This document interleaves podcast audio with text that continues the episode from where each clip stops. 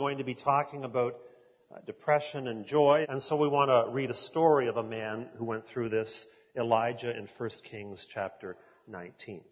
1 Kings chapter 19. We'll read together. Ahab told Jezebel all that Elijah had done and how he had killed all the prophets with the sword. Then Jezebel sent a messenger to Elijah saying, So may the gods do to me and more also if I do not make your life as the life of one of them by this time tomorrow. Then he was afraid and he rose, and ran for his life and came to Beersheba, which belongs to Judah and left his servant there. But he himself went a day's journey into the wilderness and came and sat down under a broom tree. And he asked that he might die, saying, It's enough now, O Lord, take away my life, for I'm no better than my father's. And he lay down and slept under a broom tree. Behold, an angel touched him and said to him, Arise and eat. And he looked, and behold, there was at the head a cake baked on hot stones and a jar of water. And he ate and drank and lay down again. And the angel of the Lord came again a second time and touched him and said, Arise and eat, for the journey is too great for you. He arose and ate and drank and went in the strength of that food forty days and forty nights to Horeb, the Mount of God. There he came to a cave and lodged in it. And behold, the word of the Lord came to him, and he said to him, What are you doing here, Elijah? He said, I've been very jealous for the Lord, the God of hosts, for the people of Israel have forsaken your covenant, thrown down your altars, and killed your prophets with the sword, and I, even I only, am left, and they seek my life to take it away. That sounded well rehearsed. And he said, Go out and stand on the mount before the Lord. And behold, the Lord passed by, and a great and strong wind tore the mountain and broke it in pieces, the rocks before the Lord. But the Lord was not in the wind. And after the wind, an earthquake, but the Lord was not in the earthquake. And after the earthquake, a fire, but the Lord was not in the fire. And after the fire, the sound of a low whisper. And when Elijah heard it, he wrapped his face in his cloak and went out and stood at the entrance of the cave. And behold, there came a voice to him and said, What are you doing here, Elijah? He said, I have been very jealous for the Lord, the God of hosts. For the people of Israel have forsaken your covenant, thrown down your altars, killed your prophets with the sword, and I, even I only am left, and they seek my life to take it away. The Lord said to him, Go. Return on your way to the wilderness of Damascus, and when you arrive, you shall anoint Hazael to be king over Syria, and Jehu the son of Nimshi you shall anoint to be king of Israel, and Elisha the son of Shaphat of Abel Meholah you shall anoint to be prophet in your place. And you know how he finds Elisha in verse 19. Depression is going to remind us of the importance of our, our minds. And, uh, you know, our minds are created by God, not just emotionally, also cognitively. We're spoken to by God. Speaks to us truth. And we're redeemed in our minds. Think of the redeemed mind of Romans 12. Now, this topic of depression is a huge topic and comes in many different degrees of severity. And so in this message, I hope to t- touch on the various areas briefly, but I'm going to focus in on what I'd call sort of moderate depression and what we can do to prevent and push back against it, develop resilience, and heal. So let's go through a few things here together. This thing is sort of, what's going on? Kind of a delayed reaction. You know what? I'm just going to. Okay, there we are.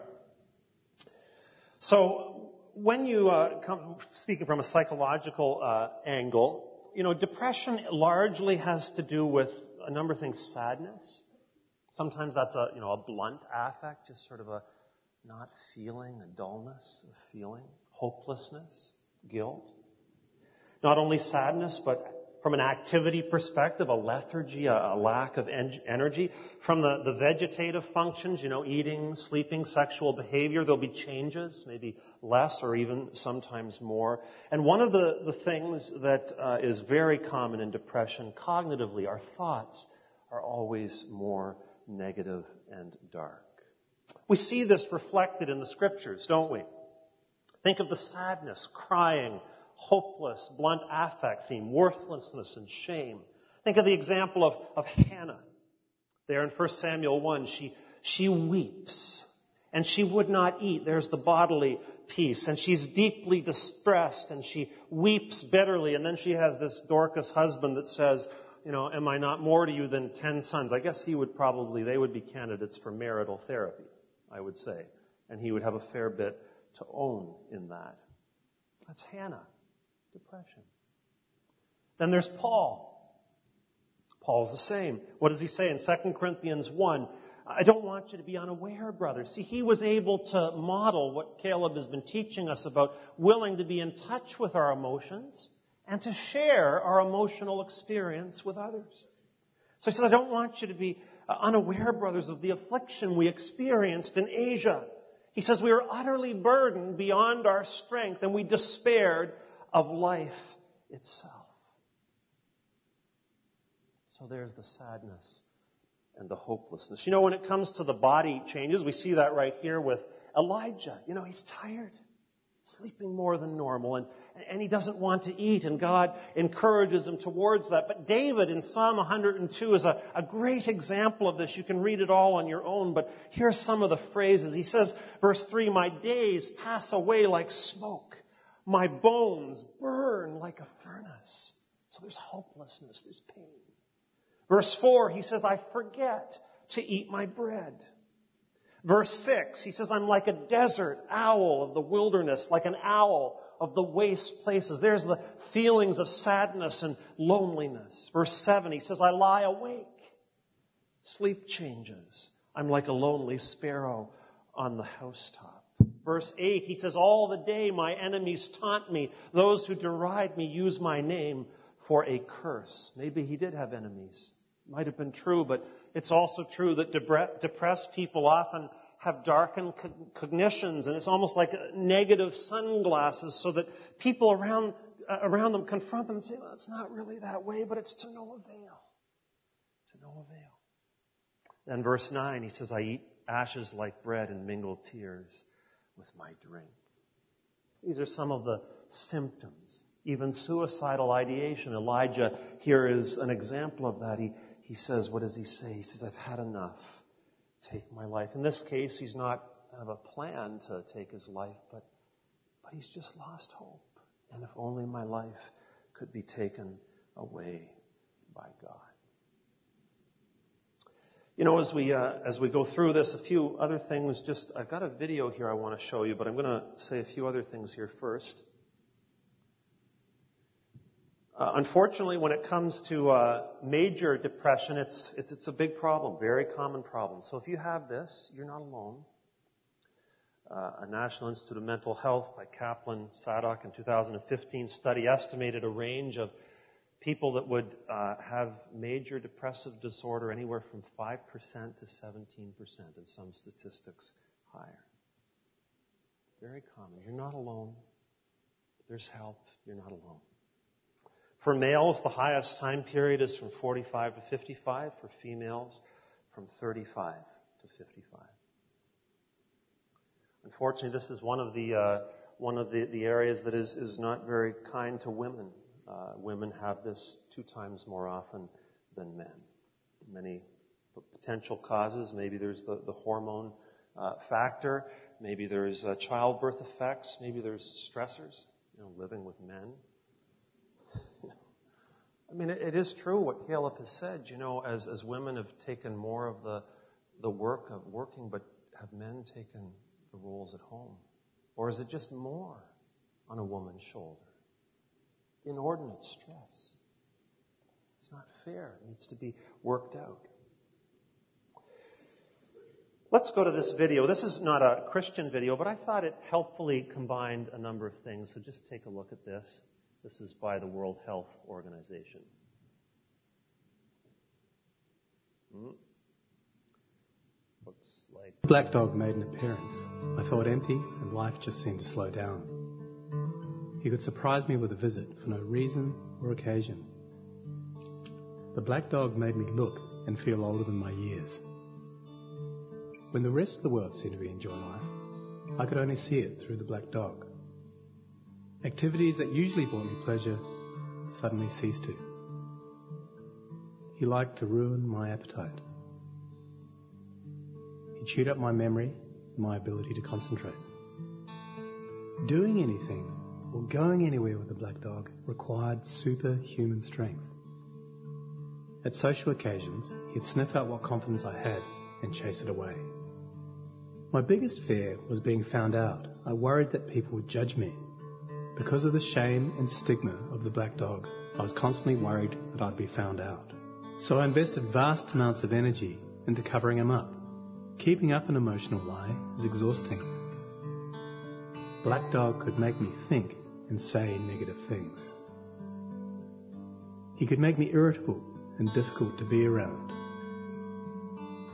He would take my love and bury my intimacy. He loved nothing more than to wake me up with highly repetitive and negative thinking. He also liked to remind me how exhausted I was going to be the next day.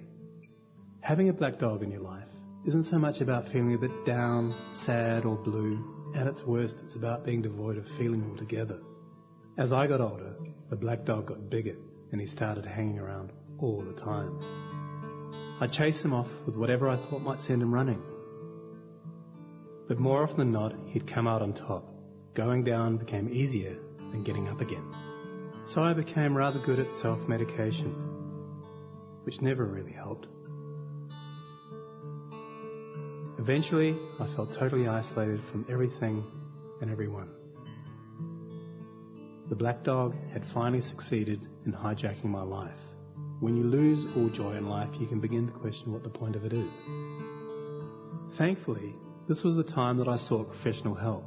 This was my first step towards recovery and a major turning point in my life. I learned that it doesn't matter who you are, the black dog affects millions and millions of people. It is an equal opportunity mongrel. I also learned that there was no silver bullet or magic pill. Medication can help some, and others might need a different approach altogether. I also learned that being emotionally genuine and authentic to those who are close to you can be an absolute game changer. Most importantly, I learnt not to be afraid of the black dog, and I taught him a few new tricks of my own. The more tired and stressed you are, the louder he barks. So it's important to learn how to quiet your mind. Been clinically proven that regular exercise can be as effective for treating mild to moderate depression as antidepressants. So go for a walk or a run and leave the muck behind. Keep a mood journal. Getting your thoughts on paper can be cathartic and often insightful.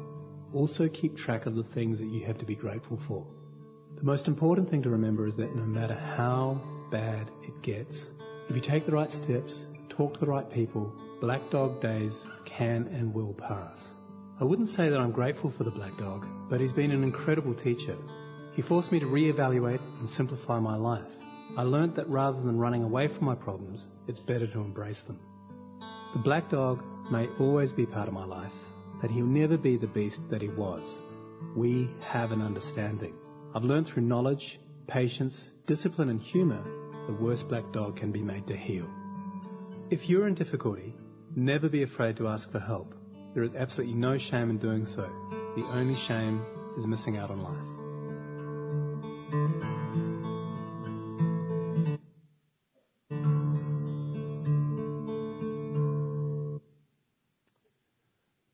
Okay, a couple more things we're going to talk about here before we go into some strategies for for healing.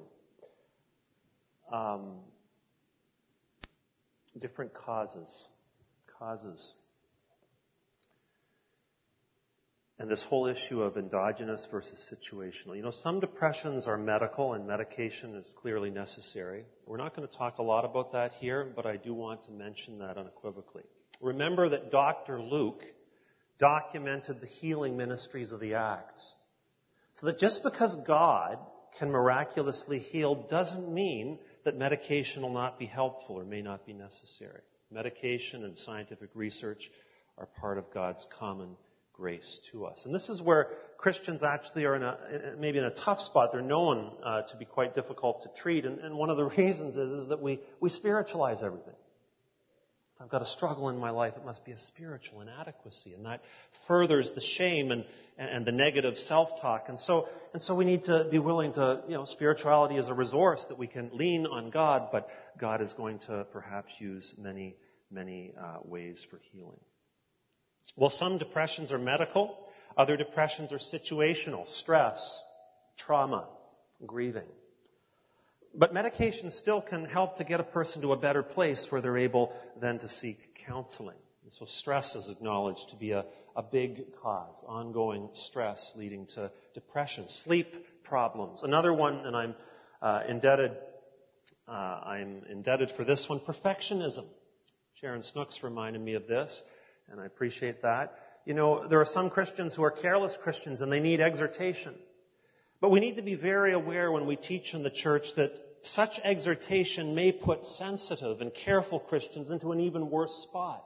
They're anxious, they're depressed that they don't measure up, and they're unable to cut themselves slack the grace and forgiveness of God. Great implications there for teaching. Other people, depression may come from the feeling of being let down by God.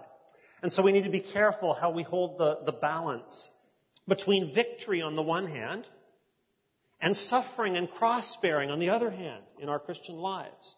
The name it and claim it movement has no room, as I said before, for a theology of suffering. If you're suffering, you're out of God's mind. This is obviously false. But equally, do we have no room for victory? Sadness doesn't equal godliness. And so somewhere in between, we need to have a place for people who have felt let down by God. And through the Psalms of Lament, they're able to bring that to the Lord. Caleb has mentioned about sexual abuse, and I'd be remiss not to mention this issue. It's a big issue in the news these days. And as I agree with him, bigger reality in the church than we realize. It's in the Bible. Think of Tamar in Genesis 38. I know in the assemblies I've been in, that passage has been passed over, rarely talked about in the church. And given the tendency in the church towards secrecy and shame, I fear that the statistic 5% of the population having experienced this may underestimate the problem in the church. Sin can also lead to depression. But, you know, as we, as we think through all these different causes, now what I want to come to is, is what, what are we going to do to change? The first thing, first theme that I want to point out as we go into this is the difference between coping and context changes. A lot of what I'm going to be saying is, is coping. Strategies, both biblical and psychological, and I hope they'll be helpful. But at the same time, if depression is situation, situational, comes from a, you know, a depressing, inducing situation, sometimes it takes wisdom to know, do I need to change my context? That may, may itself be stressful to find a new context or to raise a, a problem uh, and, and see, see the problem resolved. That's going to be stressful in and of itself. And so there's this tension between coping versus context changing, big decisions that need to be considered. Remember that Paul coped with his thorn in the flesh, whatever that was. But he did not cope with the Judaizers who were forcing their legalistic bondage on the Gentile believers. He confronted and transformed the context. Because just telling the Gentiles, you know, oh, they're just a little bit hard to get along with, you're just going to have to live with it, that was not right, and that was not fair. And so you see, there was this context change. Think of Elijah. He's under Jezebel, a horribly bad context, and he needs at least temporarily to escape. So now we're going to come to a couple of four things I just want to mention on on strategies in dealing with, uh, with uh, depression. And again, let me say, I'm not focusing on the major depressive disorder for which it would be helpful to see your doctor. I'm focusing on the, the middle of the road. First thing that I want you to say, and it was referenced in the video, is the theme of rest. Rest. Think of Elijah. Here he's in this spot. He hears the quiet whisper of God's voice. He has a place, a quiet center in his life where he's able to hear God. I'm reminded of when Jesus was with his disciples and they had, they had just heard the news about, about Herod killing John the Baptist. It was a trauma. And Jesus says, Come apart with me by yourselves and rest a while.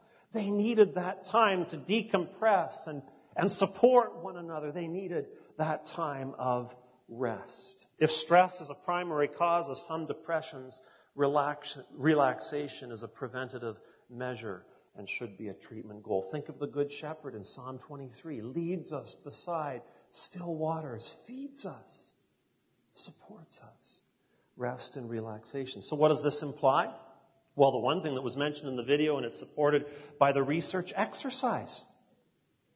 We talked this morning about how emotions are connected to our bodies. We don't totally understand the connection, but that, that reminds us that we should take care of our bodies.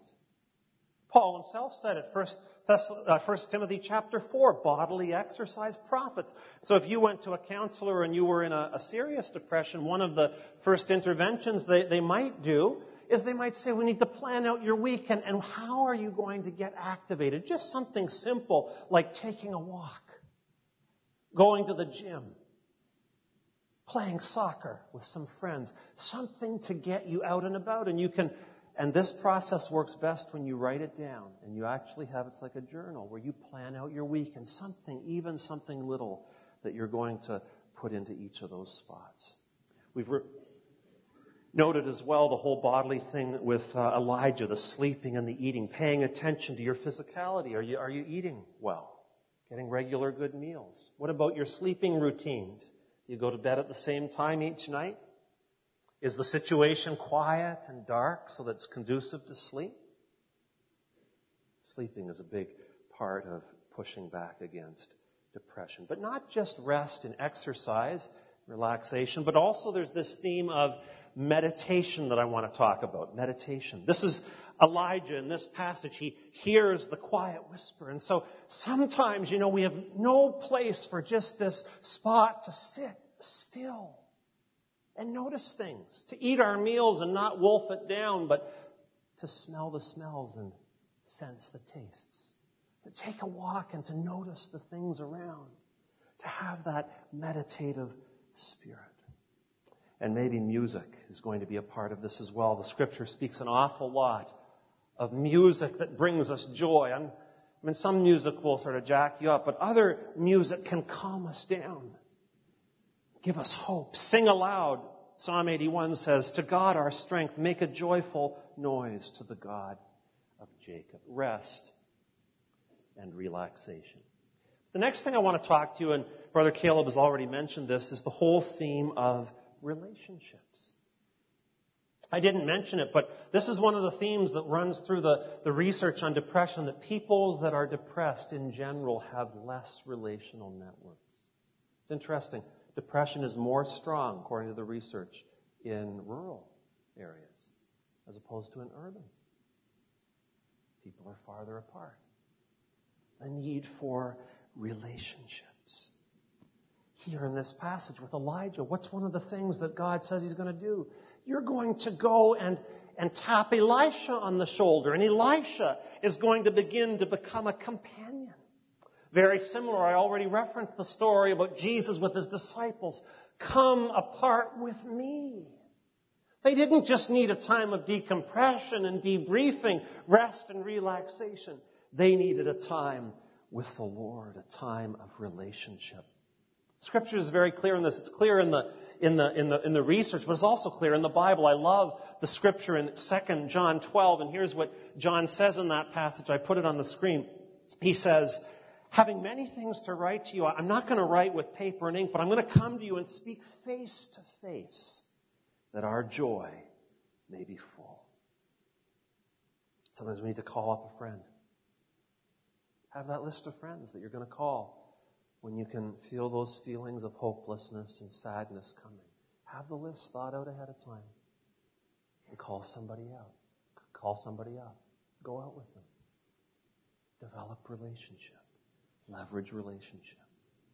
And so there is the importance of social support. I do want to talk about one other thing on this, though, because it's not just a matter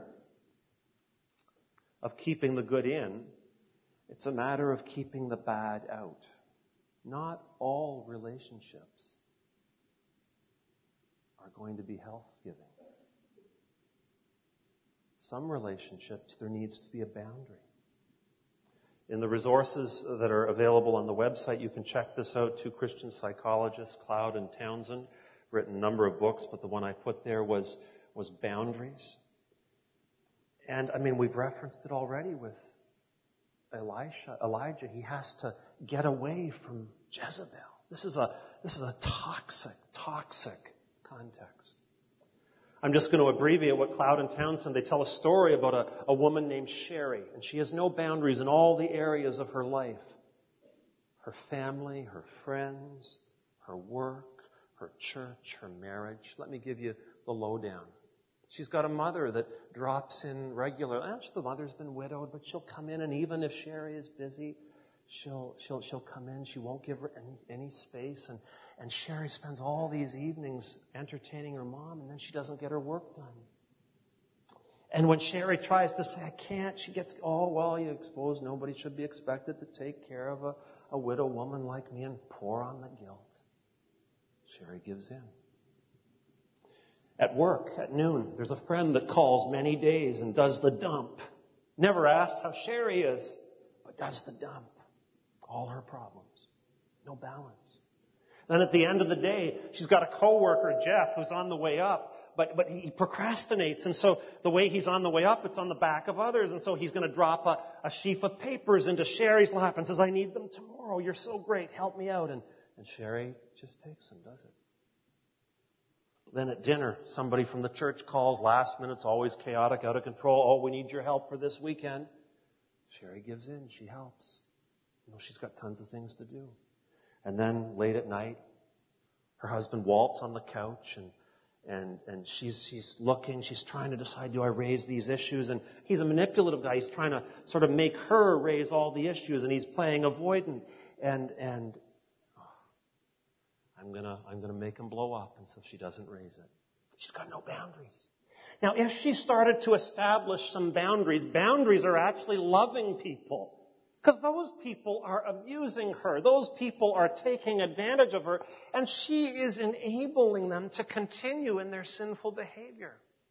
And so the creative thing is, how do we love people? By creating healthy boundaries. And so this is one way it could go. Mom drops in and Sherry instead says, you know what, this isn't a good time. How about tomorrow night?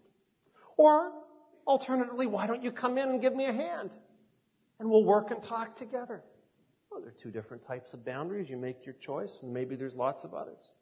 And then for the friend of work, you know, instead of, instead of, instead of raising the conversation and saying, you know what, I sense an imbalance in our relationship. I'm there for you when you're struggling, but I have struggles too. Are you willing to hear them? Or maybe just say, call back tomorrow. I'm not free today. But there's a boundary. When it comes to the coworker, on the way out, just say, you know what? I got to leave in 30 seconds. Leave me a message. He'll get the message. He'll have to deal with it himself. He'll be blessed. He'll be helped. He won't be able to continue in his sinful habits of taking advantage of other people. And she set up a boundary. And you can carry it on. You see, sometimes relationship means reach out to the good, the life giving and keep the toxic out. Now, those of you that don't like this, you're going to say it doesn't sound loving. You got to reframe it. You're not loving people by enabling them in bad behaviors. You're actually helping them in their sin. And I don't say that in a shameful, judging way. But love God. Take care of yourself bless them, put up some boundaries.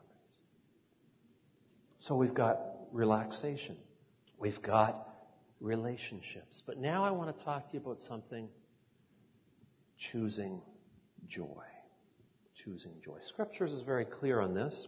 Delight yourself in the Lord, He'll give you the desires of your heart. Philippians says, Rejoice in the Lord.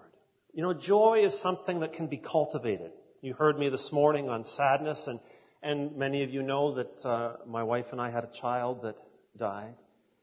And uh, many of you have heard me talk in the past about fairly significant spiritual abuse that we received in our ministry in the mid 2000s. So I'm not talking here, I, I get sadness, I get depression. I'm going to share a little bit of my experience in the spirit of emotional vulnerability.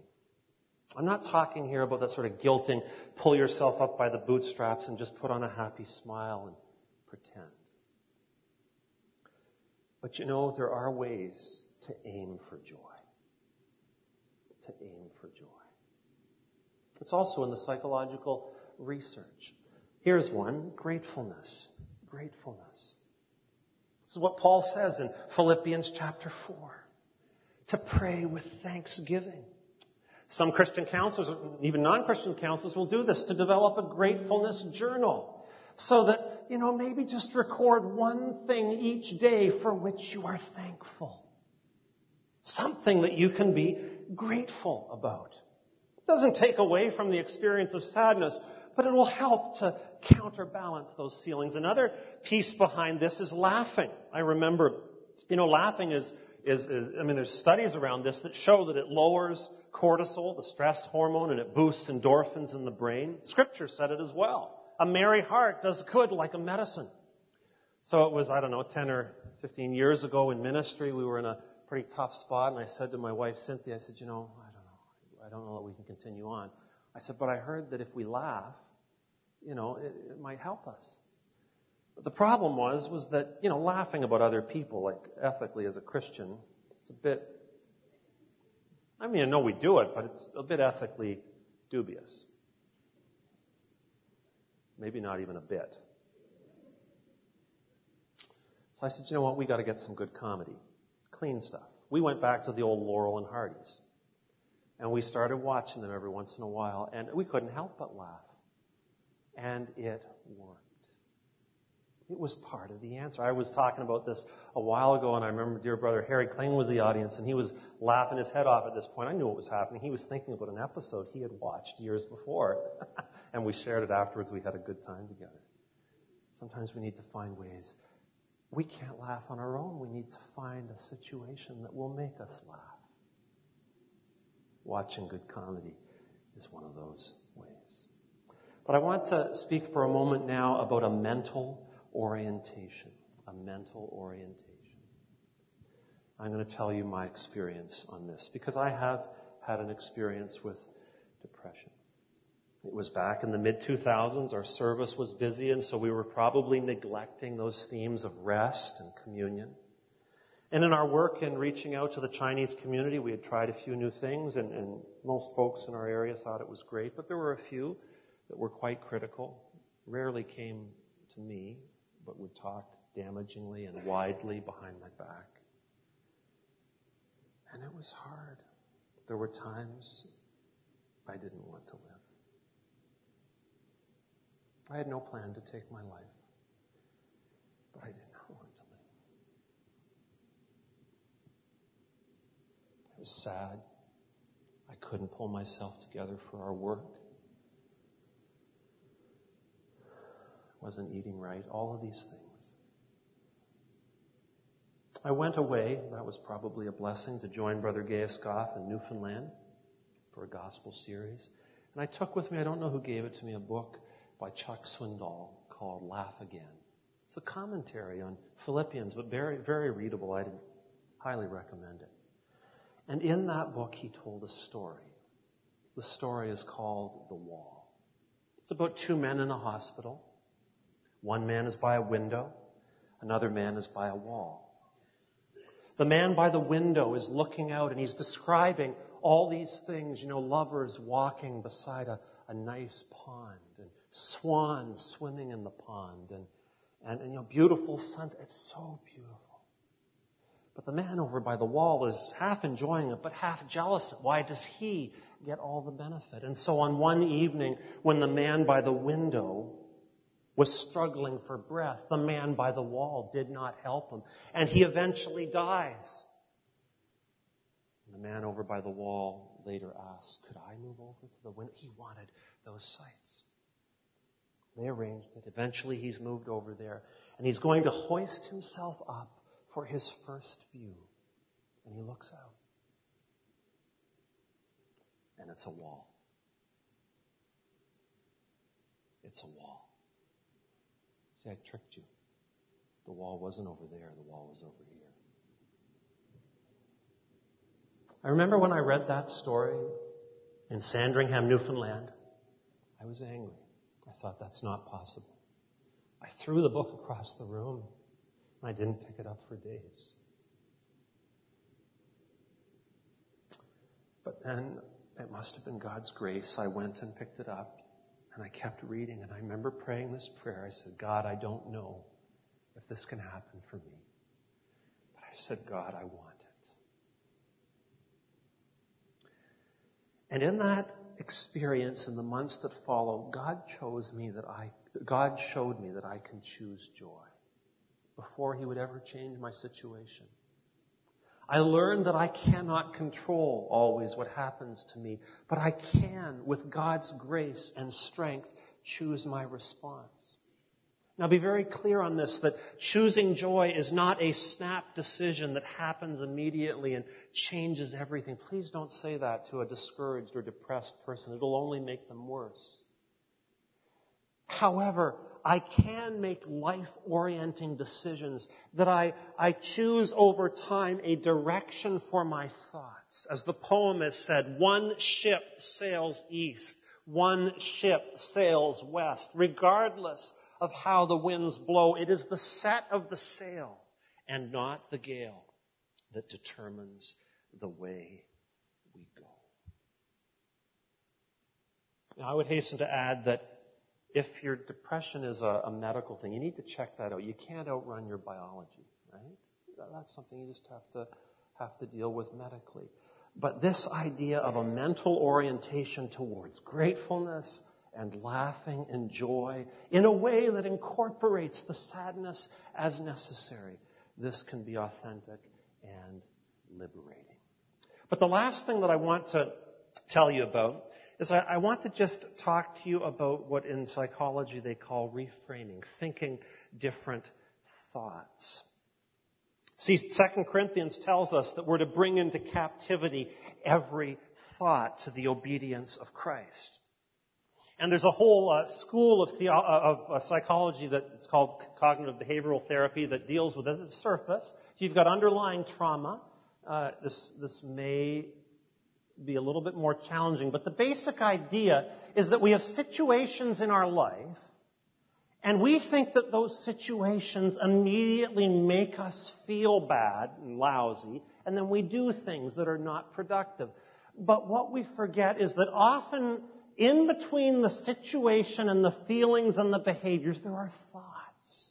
And those thoughts also shape our feelings, and our feelings shape our behaviors, and then there is a whole cycle that gets established here.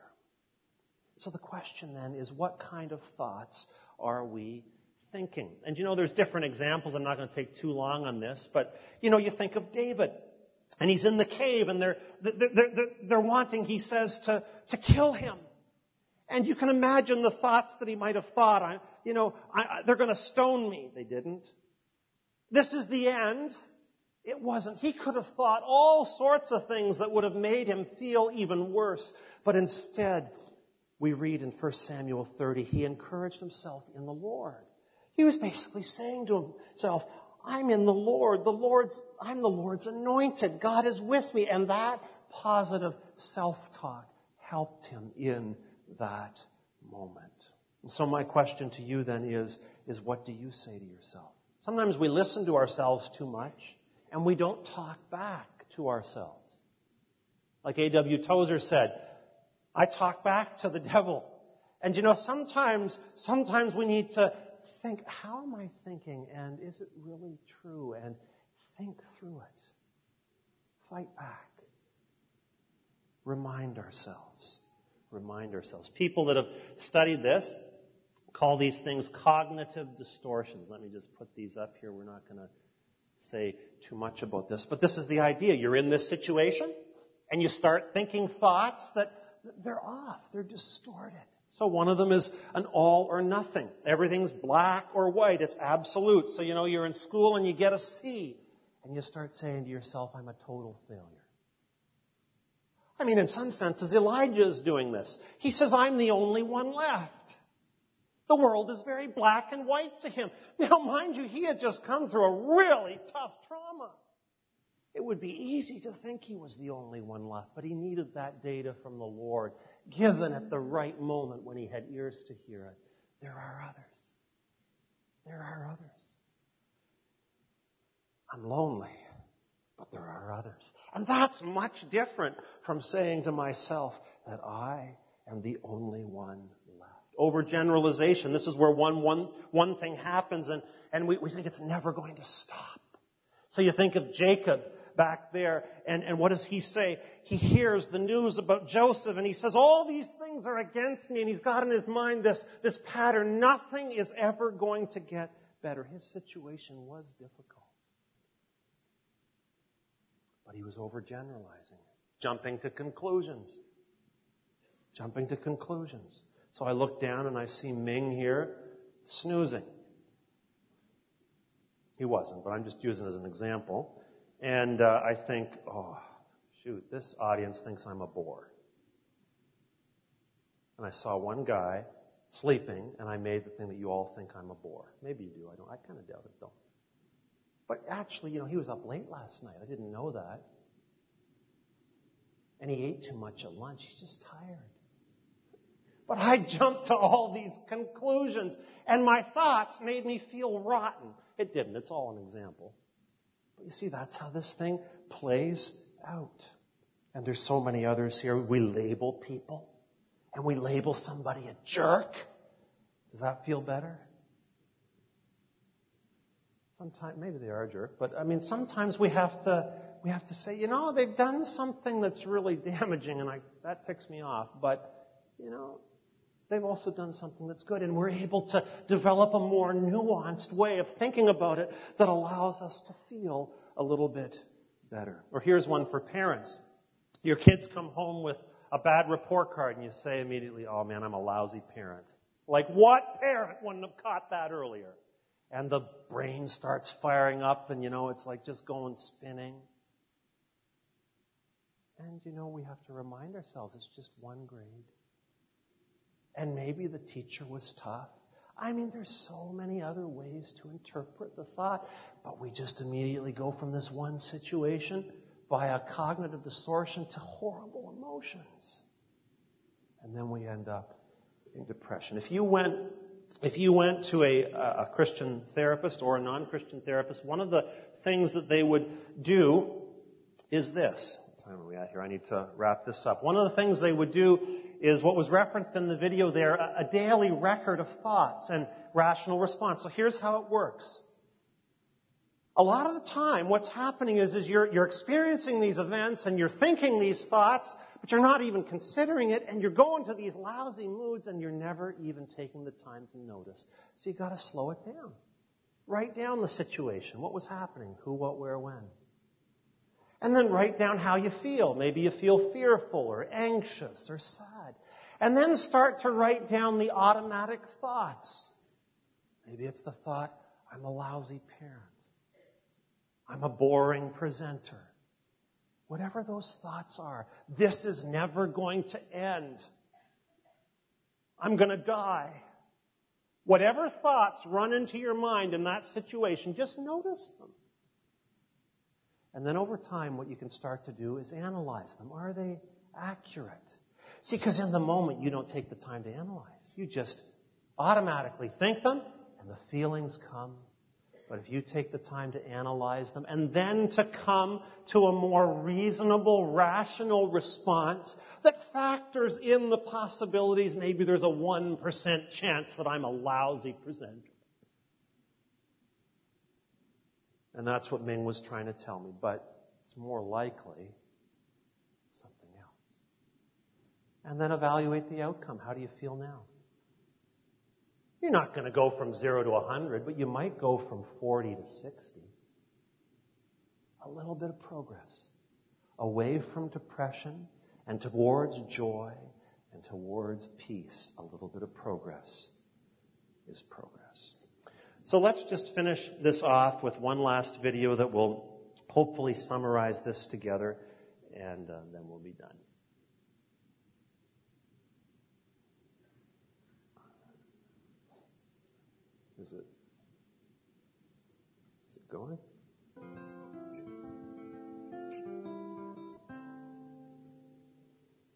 Living with a Black Dog, a guide for partners, carers, and sufferers.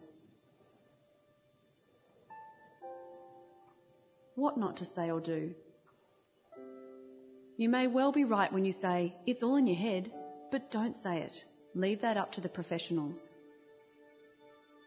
Be a man. This certainly doesn't help, especially if they are one already. Depression is an illness, not a sign of weakness. Don't be an armchair general who gives unfounded advice and orders. Being thoughtful and kind will never go amiss, but don't try and jolly them along. It can often make them feel worse. Don't point out that there are people in this world far worse off than them. It just adds to their feelings of guilt and hopelessness. Good things to say and do. Be sensitive about how you approach the subject a lot of people aren't used to talking about their mental health or lack of it. Crossing that line simply means you care. Try not talking. Instead, grow your ears and open your heart. Really being there for someone without opinion or judgment is one of the best gifts you can ever give. Encourage them to seek a professional opinion and offer to help find a good doctor, make an appointment, and even going with them can be hugely beneficial. Encourage any form of regular exercise. Fitness robs the dog of its power. Help them develop a strategy to simplify their life, both at home and at work. Stress is one of the biggest drivers of depression. Less stress means less dog. Make them a ditch the dog box. Encourage them to fill it with favourite photographs, letters, or anything that reminds them of what's good in their life. Include a dog journal. Here they can plot how they're feeling, acknowledge progress, record the things they're grateful for, and set doable goals. Embracing the black dog. Agree to a course of action to get rid of the black dog. An ignored dog can become a big problem. Learn about the condition together. Knowledge is power, and validation is a great healer. A united front is crucial in getting the black dog to move on. As a caregiver, compassion, empathy, and understanding are vital, but recognise that you alone don't have the power to rescue your loved one. Professional help is often what's needed. Finding the right doctor can make all the difference to a healthy recovery.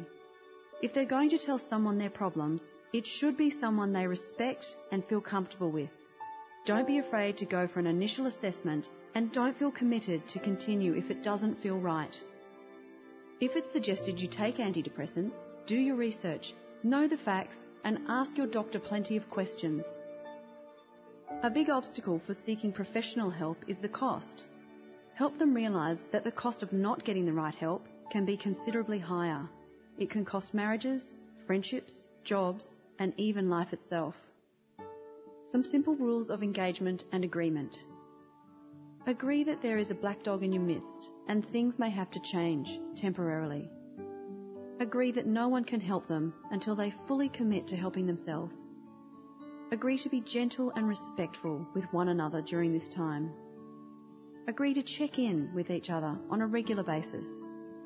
Agree to communicate honestly and openly. Agree to the course of action set by their doctor and to review progress regularly. Self preservation for the caregiver. It can be difficult not to take anger, criticism, negativity, and apathy personally. It's important not to buy into it. Accept that it's the depression barking, not the person you care for. Being overexposed to someone else's black dog can begin to rub off. Misery loves company, so try not to get sucked into the vortex. It's really important to recognise and honour your own needs, limitations, and boundaries. Difficult situations are better dealt with when you are calm and in the moment. Yoga, meditation, and mindfulness are great tools for achieving calmness and control. Join a support group. There's nothing like being in a room full of people who understand and share your story. It's important to get out and do your own thing and be with friends. Friends may not be able to solve your problems, but they can offer incredible support, comfort, wisdom, and laughter. A black dog in any relationship can be confronting, frightening, and frustrating, but navigated together, the bond can become deeper, richer, and better for it. And finally, the most important aspect of this journey is to constantly remind each other it will pass, it will pass, it will pass. If you have a black dog in your life, get help, be helped, and always hold on to hope. One final comment on that. I, I would put a little PS on the yoga piece. I know Christians have different opinions on this, uh, but uh, I think it's linked with Hinduism. But beyond that, that's a secular video. So what we have to learn when we're dealing with secular psychology is to eat fish. Right? Take what's good. And if there's any bones, just spit them out.